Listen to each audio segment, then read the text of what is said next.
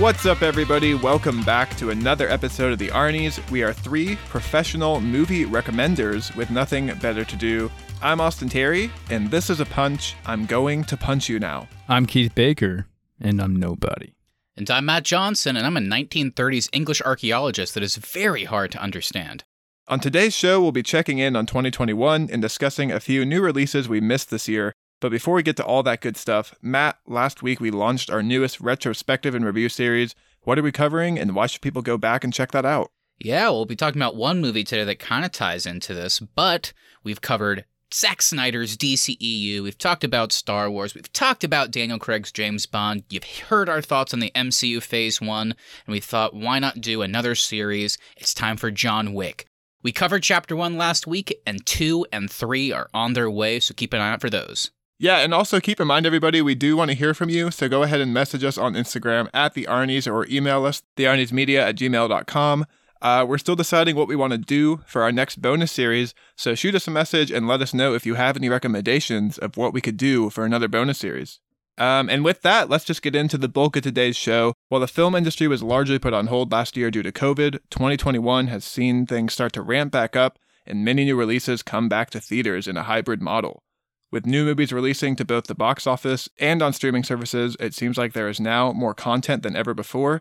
It is also now easier than ever to miss out on some good movies simply because they get lost in the fold.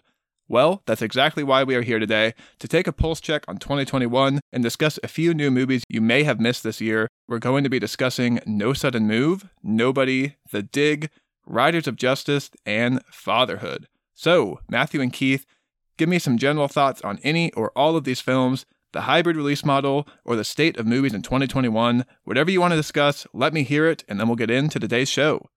Yeah, so this was really fun, first of all. I mean, we've done kind of more in-depth movie watching, I guess, when it comes to preparing for our bracket. So it was nice just to have a few to watch this time and more recent movies, obviously. So this was really fun. And I think we picked a pretty good group of movies here. Definitely some variety. You have some kind of straightforward dramas. You have a comedy in there. You have some thrillers. And then you have more action movies. So we definitely kind of did a good job hitting some different aspects of genre there. So that was fun. And I got to say, I had a really good time watching all of these. I think these are all at least good, which is more than you can hope for, I think, in 2021 with some of the movies we've gotten. Couple greats in there, I would say.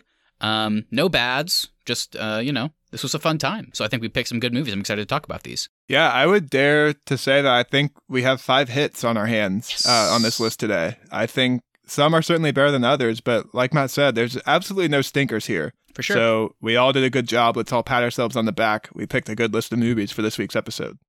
Well, hold on. I'm not going to pat myself on the back until Keith agrees with me. But he might not. He might not. Keith, do you agree? I mean, yeah, for the most part, I agree. Oh. I think there was one or two in here that went in a different direction I was thinking. Sure. But overall, I think the performances in all of these movies were very good. That's true. Some of the writing and a couple of them were kind of off for me.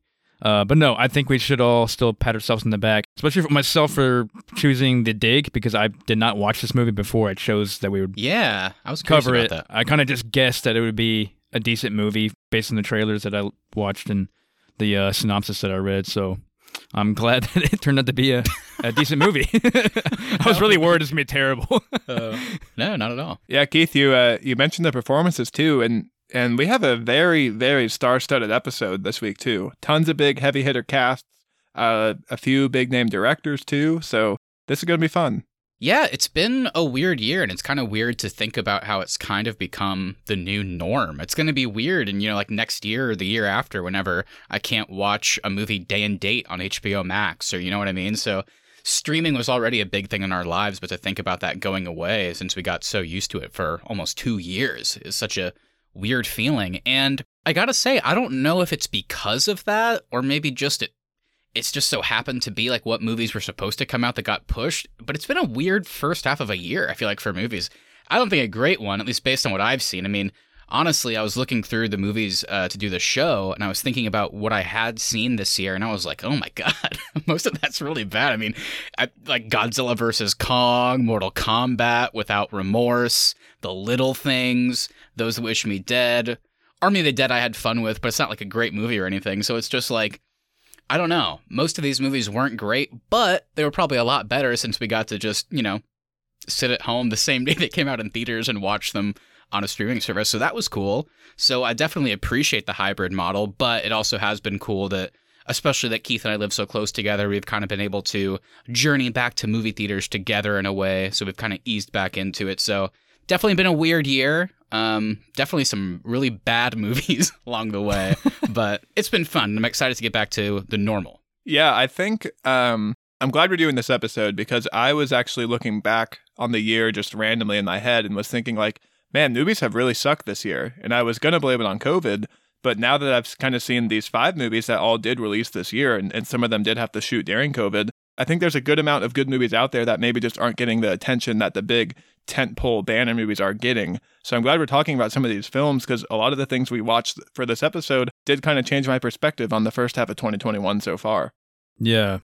And going back to the hybrid model that they're using now for these movies coming out, it is kind of weird. I don't feel as guilty now. Like when I see a bad movie at home, I don't feel as guilty. I don't feel as guilty after seeing it as I would wasting time driving to the theater, buying the popcorn, buying the ticket. You're spending $30, and then at the end, you're like you're all pissed off because you spent all that time and the movie was terrible.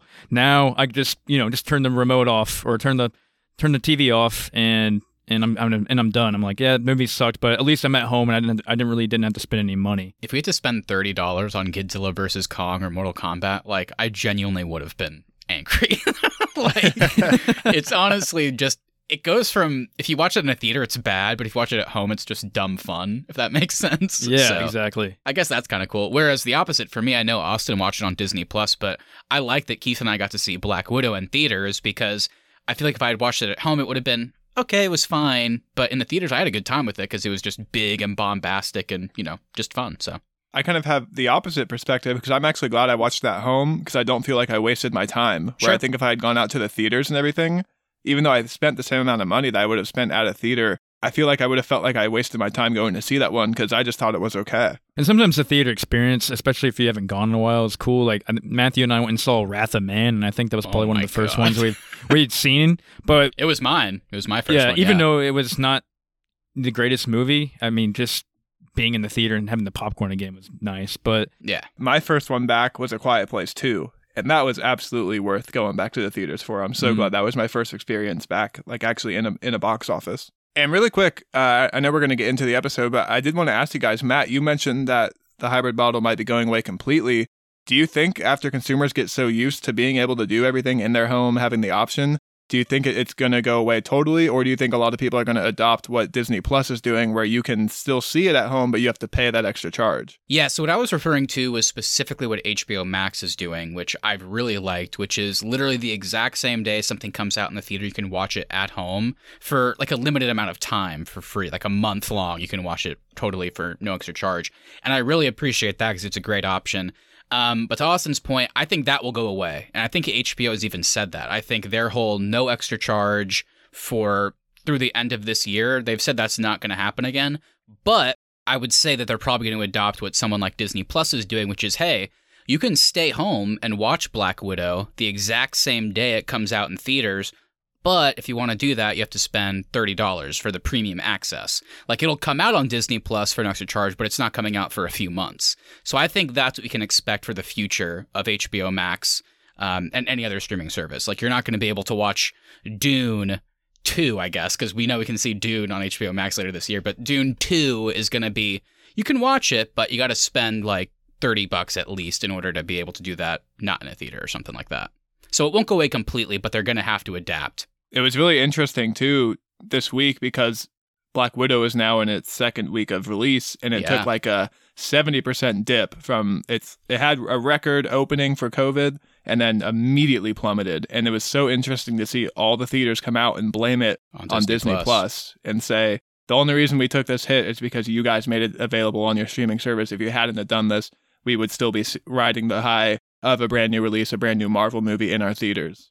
Which, I mean, they're right. And I get it. It's also one of those things I've seen people comment. It's like, yeah, I saw Black Widow in theaters and I really liked it, but I'm not going to go see it again in theaters. I'm just going to get it on Disney Plus. Why would I see it again in theaters? Because, I mean, going to theaters multiple times, even if we're not people that do that, that is a huge revenue source for theaters, obviously, and that's not going to happen if the second time you watch something, you'll just watch it on a streaming service.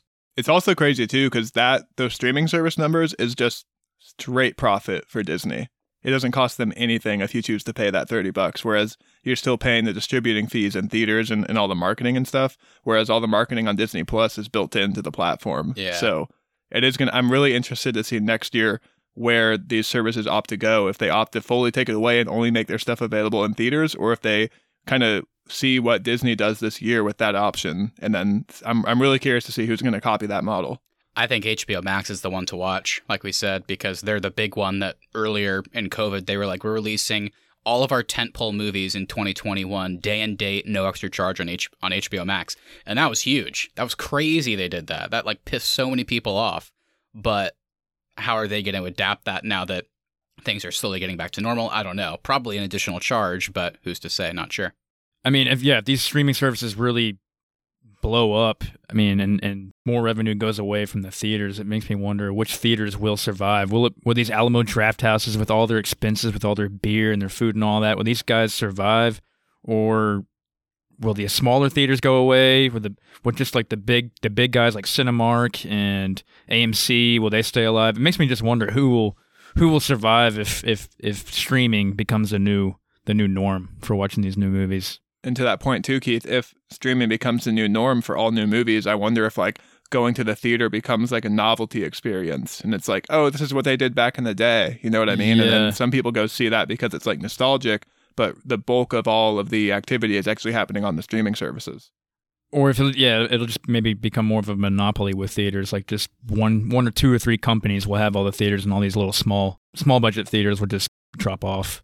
It's a shame because you say like theaters will probably become more of a novelty experience, which is what I assume. But then at the same time, you see actual theaters that provide that experience that are going away. I mean, for those that live in the Houston area, Austin and Keith and I can relate, the landmark River Oaks Theater that's been around for like 100 years closed its doors last year due to, you know, rent issues during COVID. I mean, it's a legendary theater that kind of provided drinks and a bit more of a different food atmosphere and, you know, just a different like kind of classic theater experience that you can't really get anymore because those theaters are closing because it's harder to stay open. So yeah, it makes me wonder what that kind of general experience business-wise and as us, the audience, can expect in the future. I'm not really sure yet. Okay. Good talk, guys. Good theater talk. We're going to kind of move now into the bulk of our episode. So once again, we'll be discussing No Sudden Move, Nobody, The Dig, Riders of Justice, and Fatherhood. We're going to kind of throw up a proceed with caution warning here. We are going to do our best to kind of do general non-spoiler thoughts. There is a chance so that we may spoil some mild things. So if you're interested in any of these movies, I think right here we would say kind of go check them out and then come on back to hear our thoughts. And with that, let's get into it.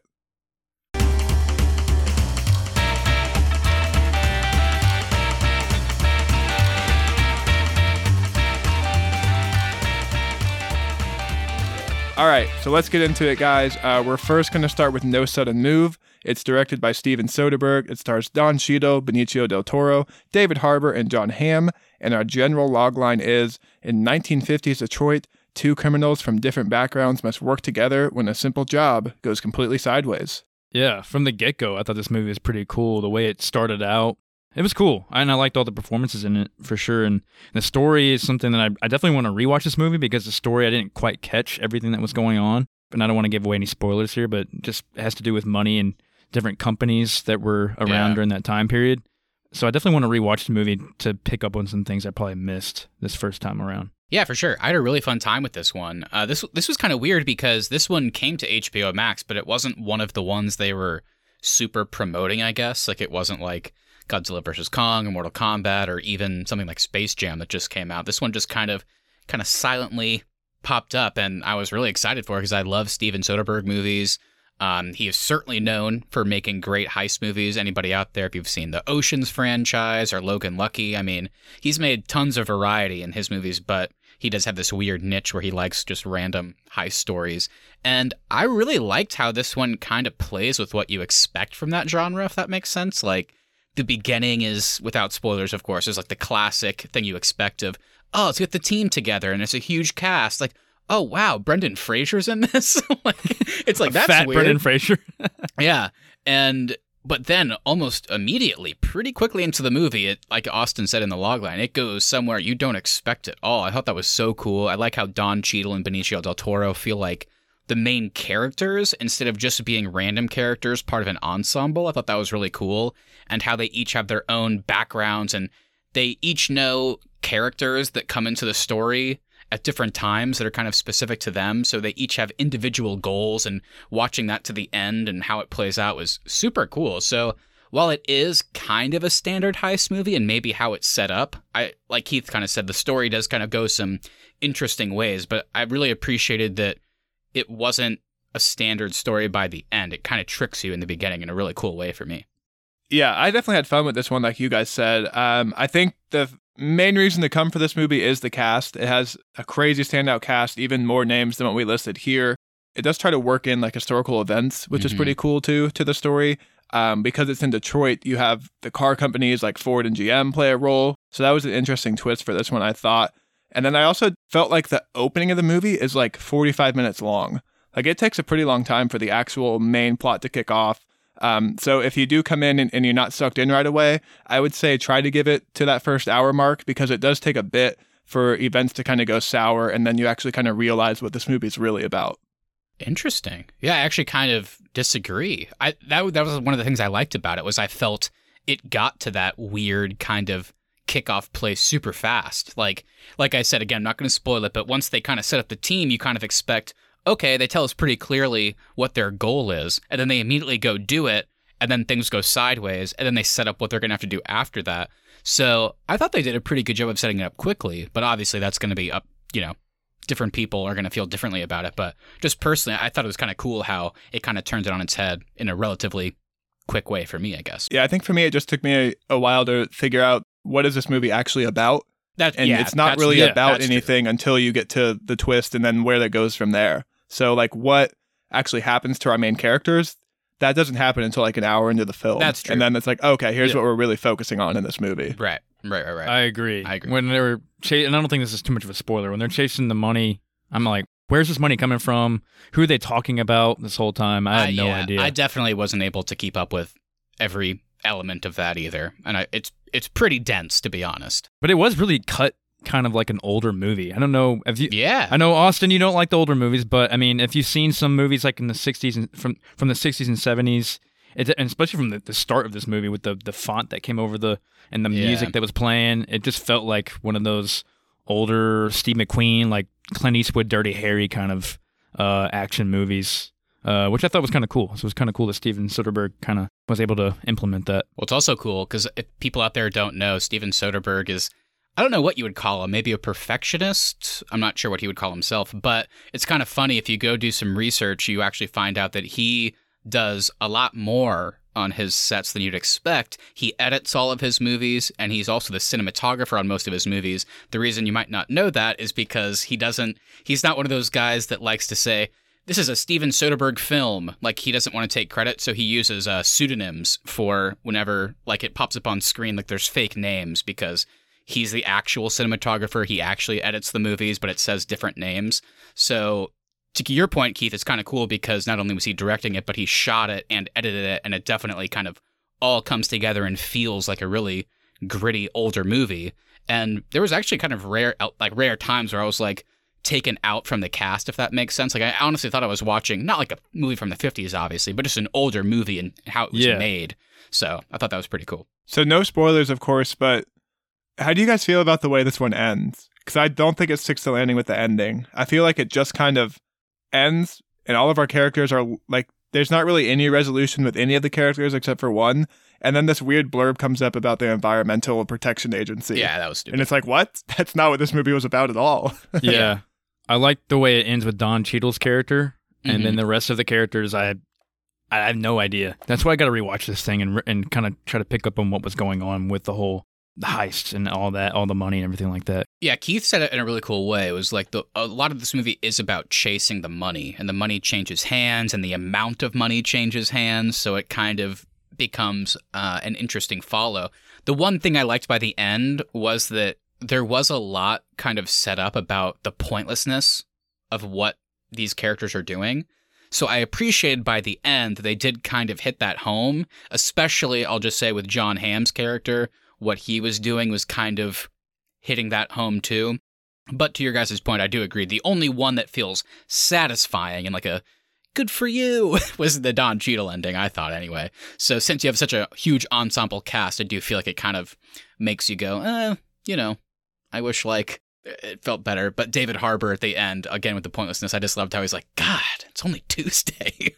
Like they go through this entire crazy thing, and by the end, it doesn't really matter, especially based on what the companies do to them. So I thought that was cool, but it definitely didn't stick the landing in every aspect. I'm just happy we got to talk about Don Cheadle again. I love it when we talk about Don Cheadle so on this show. He's so good in this movie. He was great. He's really good. Really, yeah, he looks so old too.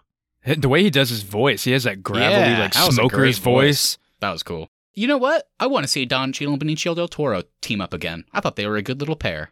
For some reason, I thought you were going to say, I want to see Don Cheadle and Benicio Del Toro make out. I mean, I'm not opposed to it, I guess. I'd be curious. We might get Don Cheadle and David Harbour in a Marvel movie or something like that. War Machine and Red Guardian team up. Okay, so let's keep moving on through our little list here. Now we have Nobody, which is directed by Elia Nishuler and stars Bob Odenkirk and Alexei Serebryakov. And our general logline is, a bystander with a hidden past intervenes to help a woman being harassed by a group of men. His actions cause him to become the target of a vengeful Russian mobster. Really impressed how you stuck the landing with that last name on Alexei. You said that really smoothly. I practiced like 6 times before we started recording. I like that guy. He was good. Yes, this is obviously what I was referring to at the top. You know, we just talked about John Wick last week, and we're talking about John Wick Chapter 2 and 3 in the coming weeks as part of our retrospective and review series. And Nobody, kind of an interesting movie, certainly in that same type of vein, I would suppose. You have David Leitch producing it, so obviously there's some... Written by Derek Kolstad, yes, who originally created John Wick. Yeah, so they're definitely... It's purposeful in kind of making it feel the same way. And this was just a movie that I missed earlier this year, and I really wanted to see it. It got great reviews and just somehow slipped me by. I don't think I was ready for movie theaters. I don't think this one came out on a streaming service, so just kind of had to wait for it. And I really enjoyed it. I definitely have some, I think they're more than nitpicks. I have some definite negatives with this movie. That being said, it flew by and was a really fun time. So I'm really, really curious, since we just talked about John Wick, what you guys thought of this movie. Yeah, I think this is the less serious version of John Wick, if that makes sense. Like, it's very self-aware. It has a lot of fun with its story. At the same time, it tries to present a very serious story. So there is kind of a weird line to walk with this one. It's very violent, extremely violent. And some of that violence paired with comedy doesn't always stick the landing. But for the most part, I had a great time with this one. Bob Odenkirk is badass. It's a very different role from him than what I've seen from him in the past. And also, this is weirdly, like, I think of all the movies on this list, this one definitely got the most press, I'd say. Oh, easily. It's pretty well known by the general public. So we might just be late to the game here. I would say it was worth the wait. I'm really glad that I finally got around to seeing this one. I'm a big Bob Odenkirk fan because I love Breaking Bad with him as Saul Goodman. And I don't know about you guys, but I've been watching Better Call Saul. He just plays those kind of characters really well. Like a guy you would think would be nerdy and kind of dorky is actually like this guy who like plays really dirty and is kind of a badass. And then this one just definitely just heightened that. And as far as the story with this one, it kind of brought that same thing that we all kind of liked from John Wick, is that he has a backstory that we don't really know about, but we're willing to just accept it. Yeah. And yeah, it was just a fun story. I liked that they brought Christopher Lloyd in from Back to the Future. Yes. So cool. So and good. RZA, I'm a big RZA fan too. Was so good too, yes. Yeah, so yeah, cool cast, and it was just fun. Yeah, to that point, Keith, just real quick, I liked how this one, I love Bob Odenkirk as well, but to his credit, it's like when you look at Keanu Reeves, despite his age, you're like, yeah, he's a badass. So it worked in John Wick whenever Michael Nyqvist as Vigo is just telling this monologue to his son, like, it's not what you did, it's who you did it to. John Wick, not the boogeyman, the guy you sent to kill the fucking boogeyman. It's like, okay, he's a badass, I get it. I liked how in this movie it was the inverse. It's like, I mean, maybe he's a badass, but I don't really believe it. So we don't get any of the backstory until the sequence on the bus from the trailers. And it's like, oh, I'm seeing him be a badass. So now I actually believe it whenever they tell us his backstory later. So I liked how it was a little bit different. Yeah, and I didn't expect there to be a backstory in this one. I always thought the premise for this one was just some everyday dude gets put through the ringer. He's embarrassed he didn't like stick up for his family. And I don't think this is a spoiler because it's in the log line, but the backstory plays a way larger role than I was expecting in the plot. And there's some really fun stuff with the backstory. And then there was a few things that I was kind of questioning throughout the movie. But kind of to Keith's point, in like modern like writing age, is there anybody that world builds better than Derek Kolstad at the moment? I mean, he created the whole John Wick trilogy, and then he's kind of doing it again with Nobody, which looks like it's going to be its own franchise too. I hope so. Yeah, I hope they've greenlit a sequel. I don't know if they have. I definitely want to see one. For sure. But I guess that kind of in a weird way leads in a good way to my issues with the movie. So I had a few. I listed three of them. I want to get your guys' thoughts on this. So the first one is that the thing I loved about John Wick Chapter 1 is that it feels so self-contained, and it feels like they told a full story, and then that story happened to get a sequel because it was like it made money, it was popular, but they clearly weren't planning on making a sequel. It feels like when you watch this one, like they're already planning on a sequel, if that makes sense. Like there's definitely elements, particularly at the end, that are introduced that it's like, okay, I mean, it happened fast. It was cool, really cool, but it kind of just feels like, oh, they're setting up for Nobody too. There's a reason for that, though, I think. I think the reason for that is John Wick was Derek Kolstad's first feature film, and he didn't even know he was going to be able to sell it. And now he's had some success, so now he, of course, wants more franchises because he wants to keep working. You know what I mean? I agree, and I want to see Nobody too, but if we don't get one, then I'm going to be disappointed, if that makes sense. My other ones were, I thought the father-son storyline was not resolved really at all. I was kind of hoping for maybe just a scene at the end to give us a little bit of closure there. And then here's my main one, and this was one of the weirdest things that has ever happened when watching a movie for this podcast. I'm not joking here, because it's kind of a good thing and kind of a bad thing. So I was watching this movie, I was having a good time, and we get to a scene that is like a huge action sequence. I won't say which one, but it's like, oh, this is really cool. Like, he's finally just full throttle. He's not holding back. I guess he's going to interact with the villain. That's going to be super cool. And I paused it. I had to go to the restroom, and I was like, what? There's only 20 minutes left? So it was good in the sense that I was already over an hour in. I thought it was like halfway through the movie. But the bad part of that was, I was like, what?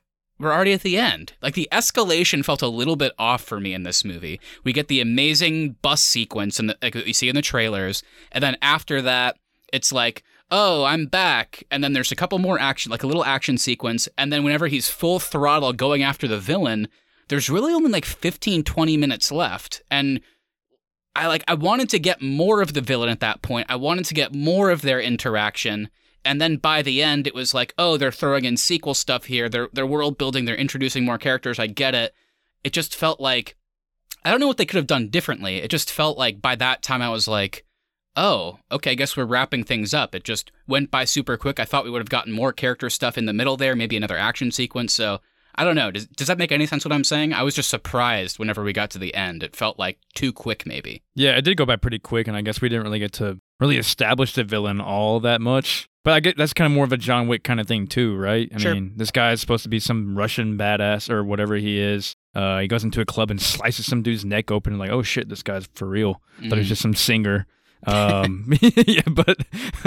was, for me, it worked. It didn't really bother me too much. I think what really stuck the landing for me was the Christopher Lloyd and RZA ending. Yeah, and I really loved how they set up RZA throughout the movie as this just like.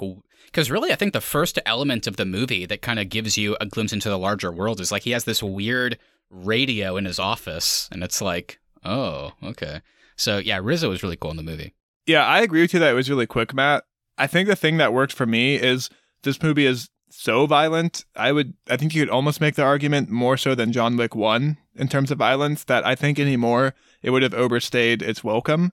And the other thing that worked for me is they introduced this element of the obshack, which is like the mobster's 401k. Yeah. And in another movie, that becomes the main plot. And I like that the way they use it, it's kind of a quick device and we go on to something different. And so that was another thing that kind of worked for me, even though it did wrap up very quickly. Yeah. I don't want to spend too much time on it because I know I was being negative, but now that you guys kind of gave me your thoughts, I think it helped me figure out what my actual issue was. And it's not that like it moved too quickly or anything. It's just that the whole movie is like, oh, I'm not like this badass. And then whenever his like, you know, family leaves, it's like, okay, I'm going to re-embrace my old badass self. But it kind of feels like a half measure until a certain point. And then it's like, okay, fuck it. I'm going after these guys. So we really only get like 15 minutes of him being like a full-on badass. True. And I guess that's what I'm trying to say is like, whenever I paused it, I was like, oh my God, this is so awesome. I got to go take a quick break. And then I come and it's like, oh, okay, I guess it's ending. So it's a nice tease for sure. For like the future, it's like, okay, he's going to be kind of full-on going forward. But it's just another example of I really hope we get a sequel because if we don't, then I wish we would have gotten kind of more, not violent moments, but just kind of Hutch being Hutch, if that makes sense. Yeah, he's almost like the hard R badass version of the dad from Spy Kids. Whoa, Antonio Banderas. How dare you? He is, though. He kind of is. Yeah, like, especially when they come to his house, you know, and he locks it down. Dude, like, oh, this movie's awesome. I will just say, I know we're talking a lot about Nobody, and I can't help it. The best kill in the movie. You got to talk about best kills when you talk about movies like this. Whenever he pins the guy against the table and then further pins him and starts choking him by basically walking up his body while his back is against the wall. And he's just moving his back up the wall, choking this guy out. And then another guy runs up to him. He grabs the gun, just shoots him sideways, doesn't even look at the guy, and then kills the guy. I was like, my jaw dropped. I had an actual jaw drop moment. I was like, that was so cool. And of course, the sniper bullet getting three guys at once was another jaw drop moment for sure. Ooh, that was sweet. I'm so glad like we waited this long to watch it in a weird way because if we hadn't, I probably would have remembered the trailers. And I remembered nothing when I watched this. And I was with you, Austin. I was like, I remembered like the whole thing like he didn't help his family, so he's going to go get trained to be a badass and then be a badass. It's like, oh no, there's a reason why he didn't. And it was actually pretty cool. Okay, we got a long list here to get through, so let's keep moving. We now have The Dig, which is directed by Simon Stone. It stars Ray Fiennes, Carey Mulligan, Lily James, and Johnny Flynn. And our general logline for this one is, on the eve of World War II, an archaeologist embarks on the historically important excavation of Sutton Hoo in 1938. So Keith, tell us about your all-time favorite, The Dig. Yeah, I took kind of a gamble choosing this one. Going into it, yeah, I liked the whole story. I thought it was pretty cool, taking place before World War II, and having like the whole British museum people come after them and kind of take charge, and just the whole politics behind actually excavating something like that that's so old. It's really weird to think about that people are digging things up like that are thousands of years old or hundreds. Like this was hundreds of years old. Yeah, it was just a cool story. Do you guys have any negatives with it, or did you guys like it for the most part? I don't know if this is a negative, because it's not a fault of the movie, but similarly to No Sudden Move, this one's a slow starter, for sure. They do find really unique ways to work in some dramatic elements to the story, and I was very invested in every single person's story by the time the credits rolled, but it does take, I think, an hour into the film before he kind of gets a broader team and more characters are introduced. So it does take a while for this one to kind of pick up steam. Ray Fiennes and Carey Mulligan carry kind of the first half of the film, and their relationship is super interesting. But I think it becomes more compelling when more characters are put on screen. Yeah, I would have liked to have seen a little bit more details into the actual excavation. It got a little bit too dramatic for me with all the different characters and all their little things going on. I mean, it was okay, but I would have liked to have seen a little bit more of how the actual archaeology behind all of it went. Yeah, I completely agree. I don't think it's the movie's fault, but it is funny that Austin felt the same way, because I was watching this one later at night a few nights ago, and I was like, oh, wow. Yeah, I just have to pause this one and come back to it. It's very tomorrow. Artsy, too. Yeah, it is. I mean, it's beautifully shot. The movie looks incredible, and the acting, like you guys mentioned, is fantastic. But it was just the way they set up the story in the beginning that for some reason it didn't connect with me. So I'm really glad that I paused it and came back to it like, you know, the next day, because I think I was in a better headspace for it. And I think the middle, I think what you guys are talking about, once they get the team together, once they start excavating it, whenever like the whole drama comes in of, well, like I know you found it on this land, but we're the British Museum, so it's ours. And then we're going to be part of the team. And then you like, are kind of always wondering what's going to happen with everything they find. Super compelling. Really love that. And then the ending, it's weird because the ending was well made and I liked the direction they went, but it was kind of anticlimactic, but then I was also thinking, well, the reason that it's anticlimactic is because of the story. It's like they found all their stuff and then had to cover it and rebury it because World War II was happening, so you don't want to damage anything. So it was like, well, it makes sense. It's just kind of a weird ending for the story they're telling. But then I was like, but it's a true story.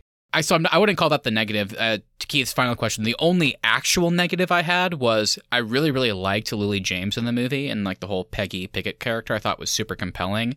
And after doing some more research on that character, I was like, oh, this is actually a really cool person, like the archaeologist that was active until the early 90s.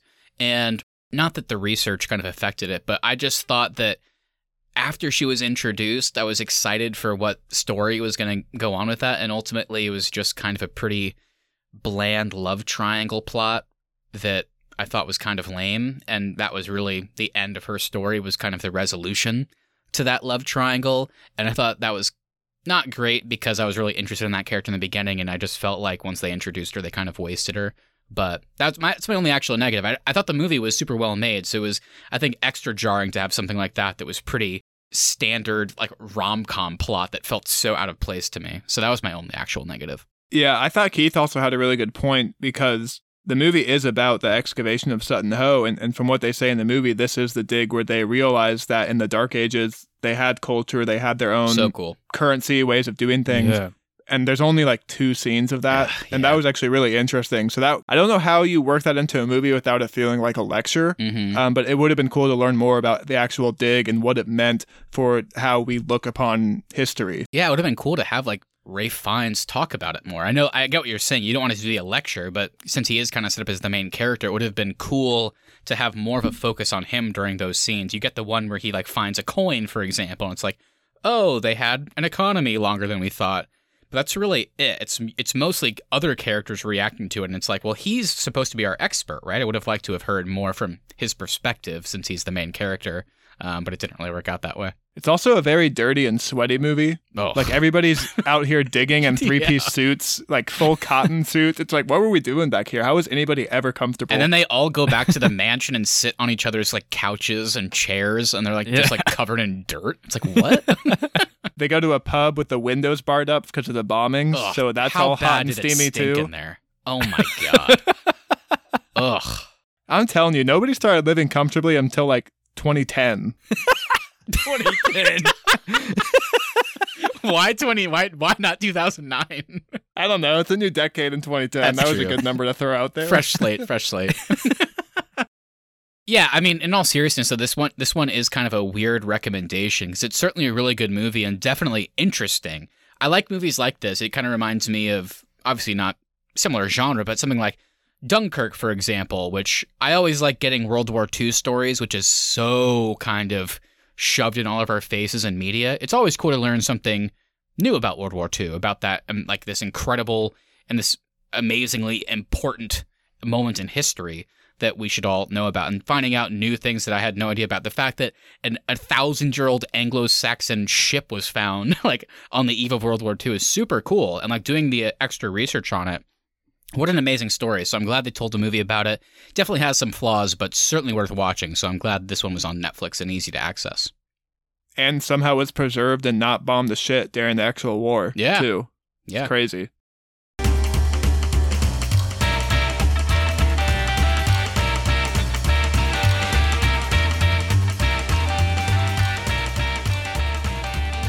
Let's keep going here. We now have Riders of Justice, which is directed by Anders Thomas Jensen. It stars Mads Mikkelsen, Nikolaj Lyskaz, Andrea Gadeberg, and Lars Brigman.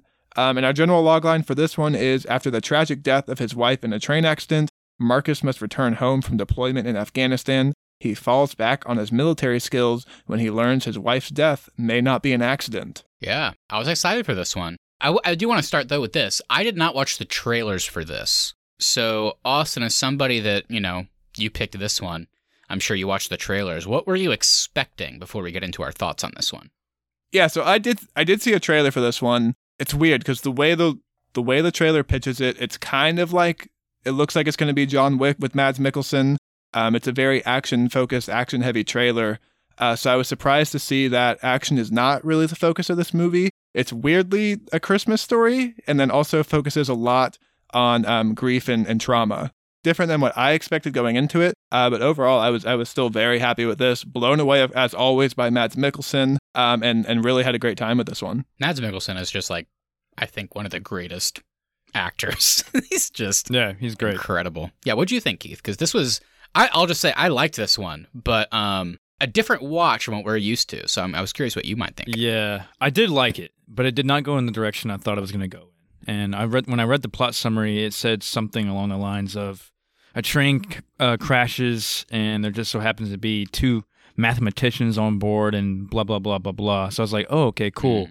But I was like, Mads Mikkelsen, he's definitely going to be a killer in this, because just the way he looks on the cover of the movie IMDb profile thing. Yeah. And I was like, okay, there's going to be some action, of course, but these two mathematicians, what are they about? So I was going into it thinking it was going to be like half kind of, these guys are going to use some sort of like algorithms to prove to the government that this wasn't an accident. And they're going to go like way in depth on that to actually try to prove that it wasn't an accident. And then on the other half, they're going to have Mads Mikkelsen being the military guy that they're kind of also working with, who's doing more of the infiltrating on the physical side of this biker gang.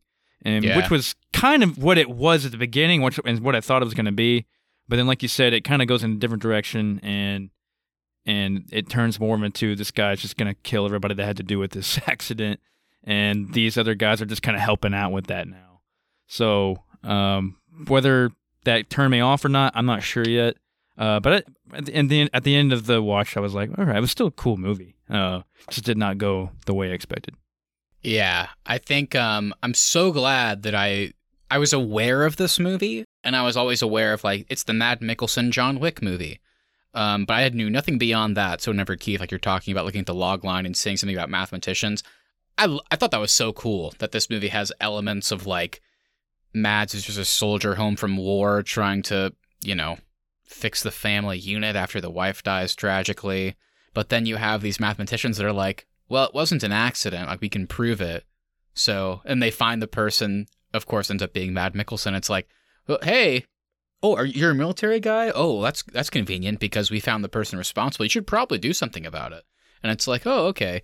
And just this element of, like, how they did this weird balance of real-life consequences, and then there's also accidents that happen. There's also coincidences, and there's also, like, purposeful actions. Like, how do you kind of resolve all those things? And I think they did a good job of tying that into Mads' character Marcus, like his PTSD, because he's so used to fighting a war. They set up in the beginning that he, like, whenever, like, he keeps staying to fight longer, but whenever he is home, it's like a Hurt Locker situation. It's like he doesn't want to be home, he wants to be fighting. So it's like whenever he comes home in this situation where he's forced to be there, it's like he continues to wage this war. And the question is, are you waging it against the right people? Maybe people are telling you are, but whenever it turns out maybe they're not responsible, how do you kind of resolve that? Like, you're still fighting, but should you? And so to that point and to that end, this movie ended up being way more of a drama than an action movie. And I loved it. That being said, like I said, I didn't see any trailers or any log lines, so I think that probably helped, because I wasn't expecting that. I thought this was a really cool movie that balanced all these different elements super well. Yeah, I loved it too. I really appreciated that it tried to go deeper than just an action-packed revenge story. Because even though we have had some, you know, good genre-resetting ones like John Wick and, of course, Nobody now, that genre still is staled and tired. So I was really glad that there was a lot more to the surface than just a Mads Mikkelsen John Wick movie. I also kind of like what you were talking about, Matt. I really like how, for a lot of the movie, Marcus is fighting therapy. And he's like, no therapists are coming to my house. But the second just some random dude shows up and says, hey, there might be a way for you to fight, he latches onto that immediately, no questions asked. And so I really like that there are consequences for those decisions, like you said. And the consequences actually do play a huge role in the plot, and especially in the way the movie wraps up. And then every character in this movie also has trauma. There's varying degrees of it, from grief to abuse to just bullying, like all kinds of stuff that plays into each one of these characters. Every character in this movie has their own grief and trauma that they're dealing with, and it's such an unlikely group, a misfit group of friends, but they all kind of come together and end up supporting each other throughout the movie. And yeah, like that whole, like, the mathematician element and the whole coincidence thing, you have a scene where a mathematician is talking to a young girl about the death of her mother. This young girl is trying to resolve that. Like, how did this happen? I'm going to make like a list of events to try and figure out whose fault it is. And then he comes in and it's just like, well, yeah, I mean, that was the first event that happened, but you have to think about like all the other events that spiral out of those. So what you're doing is pointless. And like, he's not being mean about it. It's just, he's giving like this girl closure in a weird way. Like all these like weird elements of this story about like coincidence and consequence. And like I said earlier, like purposeful action and accidents. Like I had no idea that was going to be part of this movie, but it was so cool seeing Mads Mikkelsen, just this guy born in violence, as they said, basically in the movie, having to have three friends that are all just these weird kind of eccentric mathematicians. It was so cool. I thought it was, yeah, just super awesome. And with this movie being subtitled too, like, I don't know how they did it, but the Lars Brigman character had me laughing so much throughout the film. Good point. That's what I was going to ask you guys. Which language did you watch it in? I watched it in the Danish or Dutch version. Yeah, I watched the Danish version too. Yeah, I did that too. Dub stuff never works well, I don't think. Just the mouth not lining up with the words just doesn't work for me. Yeah. But yeah, that's actually a really great point. Like, I was watching it, I was laughing at all like the Lennart and all the Emmentaler lines. Like, those are just really kind of silly and goofy characters that were having me laughing, which is a hard thing to do whenever you're like kind of looking at the bottom of the screen, but also using your peripherals to see the characters. Like, the fact that like I was laughing out loud at moments is a pretty tough thing to do. And also, just kind of like an extra recommendation, I don't know if you guys have seen any of these. I think, Austin, maybe you had mentioned at one point, but obviously, Mads Mikkelsen is Danish, so he has tons of movies out there where he's speaking in his native language. But he's also, I would say, if you kind of like the balance in this movie of drama, character, like growth, and just serious emotions, but with levity. This movie has tons of levity too, amongst all the serious stuff. Mads Mikkelsen, he also did The Hunt, and he also did Another Round. Another Round was from last year. The Hunt was from a few years ago. Those are amazing movies. They're Danish films as well. I would definitely recommend those. I think he's a great actor whenever he's like, you know, speaking English or whatever. But I think there's kind of like another, whenever he's speaking kind of natively, there's another kind of element to it, which is super cool. So I definitely recommend those two films too. You know, we've talked about it for a long time that we'd love to do an episode on one actor's like filmography or career. Mads Mikkelsen would be a great topic, I think. We may have to think about that. I got to know before we move on, is this a new Christmas Eve viewing for you guys? I will say it was a little bit weird watching this one, like not at Christmas, whenever like the music came on at the beginning and like the setup and then, dude, that final scene. I won't spoil, of course I won't spoil, but how the final scene ties into the beginning of the movie and also the theme of like coincidence and who's at fault and stuff was so perfect. And I was like, I kind of wish I was watching this at Christmas. Okay, let's get into our final movie of the day. We now have Fatherhood, directed by Paul Weitz. It stars Kevin Hart, Alfre Woodard, DeWanda Wise, and Melody Heard. And our general logline for this one is, a father must raise his daughter as a single dad after the unexpected death of his wife who died a day after their daughter's birth.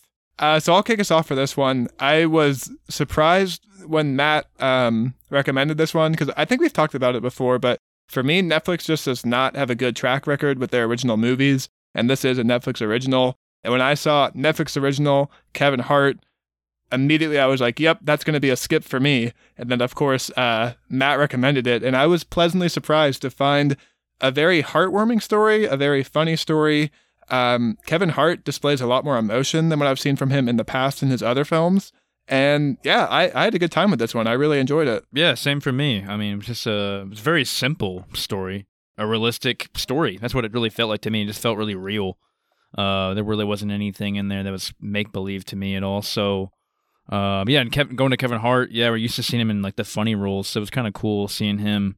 I don't think I've ever seen Kevin Hart cry before, really. So it was kind of interesting seeing him show a different side. Yeah, I thought this was cool because the other four movies we talked about is more kind of what I watch day to day, if that makes sense, like those types of movies, kind of that spread of genres. But I am one of those guys that I want to watch a feel-good movie every now and then, you know? I need a bit of a palate cleanser.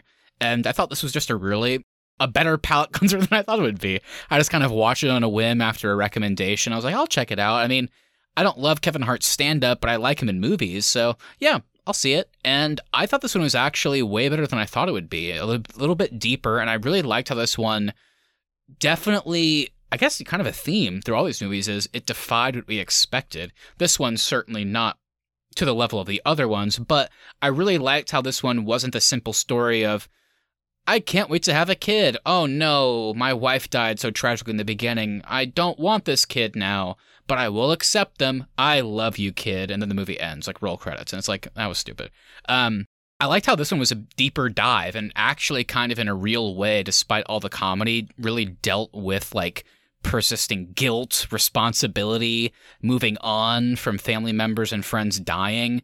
And I really appreciated how this one actually dealt with the story more, I'll just say, if we don't want to spoil it, over a longer period of time than I thought it would.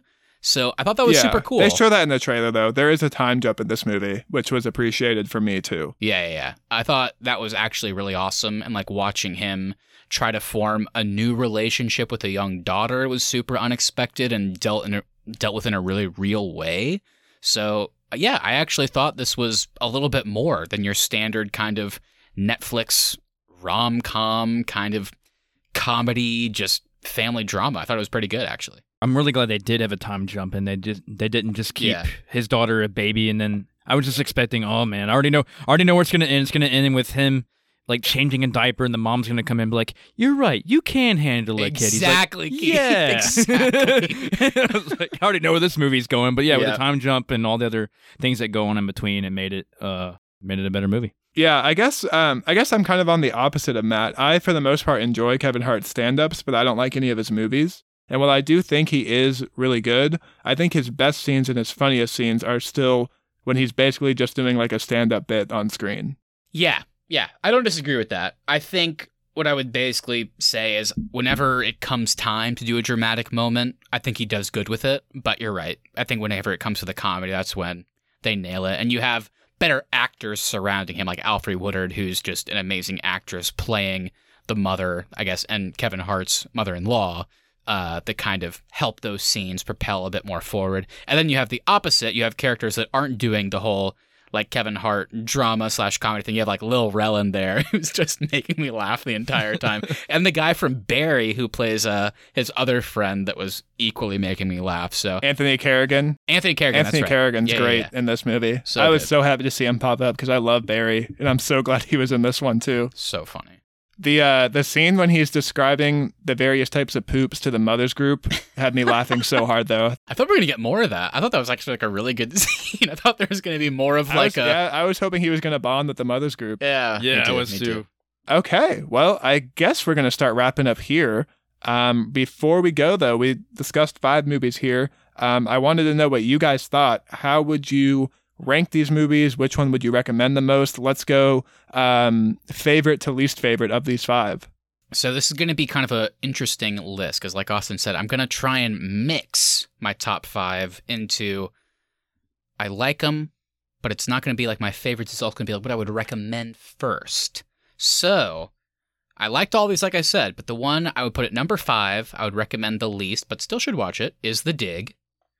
Number 4... I would say Fatherhood. Number 3, I would go Nobody.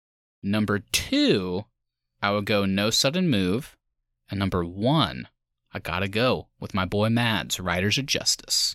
I'll go next. So I'm gonna go what I would most recommend to what I would least recommend. Number 1, I'm gonna go Riders of Justice. Number 2, I'm gonna go The Dig. Ooh. Number 3, I'm gonna go Nobody. Number 4, I'm gonna go Fatherhood. And number 5, I'm going to go No Sudden Move. Wow. Whoa. Interesting. Okay. Number 1 for me, No Sudden Move. Oh, wow. Okay. Interesting. Number 2, Nobody. Number 3, Riders of Justice. Number 4, The Dig. And number 5, Fatherhood. Nice. Okay. I really like No Sudden Move. I need to watch it again so I can pick up on some things, but I just like the overall ambiance of it. And me too. Steven Soderbergh, I hope he can make something else kind of like that in the future. For sure. All right. Well, we are going to start closing things out, but before we do, we of course need to do our Arnie's Podcast Awards. If you're new this week, this is a segment where we give an award to anything in this episode, and our boy Keith always starts us off. Keith, what is your award today? The Best Handshake Award goes to Emmentaler from Riders of Justice. That was a solid handshake. I did like how he like twists his body a little bit. Yeah, that was fun. I enjoyed it. I'm going to give the Could Use Some Hair Plugs Award to Don Cheadle for No Sudden Move. I don't know how they did it, but Don Cheadle looks 90 years old in that movie. He's balding, his mustache is graying, his skin's wrinkly as hell, and he could for sure use some hair plugs. He needs his lungs cleaned out too. God, like, he sounded like he smoked like a carton of cigarettes to prepare for the role. All right, mine's got to go. Easiest award I've ever given. I'm going to give RZA the 3-for-1 award. All I'm going to say, he had one bullet, took out three guys, and I got to give an award. I know it's simple. I know it's not too exciting, but I was so impressed that my jaw dropped and I have to call it out. If you know, you know. If you know, you know. Okay, really quick. This, of course, was a check-in on 2021. So before we go into the outro, let's go around the horn. One movie each that we are excited for that comes out at the end of 2021. Yeah.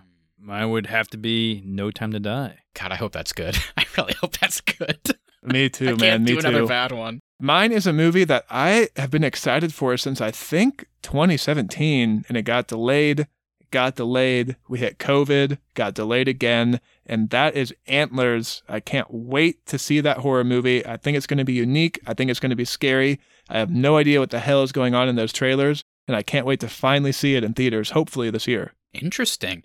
I really thought Austin was going to go with something else. I actually crossed one out because I assumed Austin would pick it, so I guess I'll have to take it now. Of course, I'm excited for all the Marvel movies, Spider-Man No Way Home, Tobey Maguire. Come on, come through, baby. I need you in that movie. But Austin didn't pick it, so I got to go. We got the new trailer today. I cannot wait for Dune, people. Denis Villeneuve, he's going to hit us hard at the end of this year with Dune. That trailer looked great today, 3.5 minutes of pure awesomeness. Can't wait. Keep trying to start that book, but that book is so dense. I want to read it so badly, but I can't get into the first few chapters. We'll figure it out eventually. That's going to do it for us today, everybody. Thank you so much for listening. If you enjoyed this episode, please make sure you hit that follow button so you never miss any of our upcoming content. Also, if you wouldn't mind sharing us with a friend, we really do appreciate that so we can continue to grow this show. And hey, if you wouldn't mind, please leave us reviews as well. Even if you don't want to write anything, a 5-star review on Apple Podcasts, Spotify, etc. really does help us out. At The Arnie's is our social, and thearnie's.media is the website. And like Matt said at the top, we'll be back on Tuesday as we continue our retrospective and review series covering the John Wick trilogy. Time for John Wick Chapter 2. That's right. It's going to be super fun. Can't wait for that. In the meantime, if you're craving some bonus Arnie's content, we just wrapped up Loki Season 1 the other week, so go check out our thoughts on that. We can't wait for more. And like we also said, let us know, what are we going to talk about next? You know, we have a slot open. We have What If coming soon. Should we talk about that, or should we allocate that time to something else? Let us know. We're super excited. Austin and I also have another episode of Co-op Couch coming soon, where we talk about video games once a month, so look forward to that as well. Any new games I should know about, guys? No, it's been a terrible year for gaming. There's like we're struggling so hard to fill time on that show. Everything's delayed. Yeah, and lastly, we want to hear from you. Message us on Instagram at The Arnie's, or email us thearniesmedia@gmail.com. Send us any new releases you checked out this year. Let us know your thoughts on the Loki finale, or just let us know anything you like or don't like about our show. Anything you say we'll read on the show and react to it live on our latest episode. Send us some hate. I want to read some hate on the show and get Matt and Keith's thoughts. Hate me. All right, everybody. Have a great week, and we'll talk to you soon. Fucking hates me. See you guys.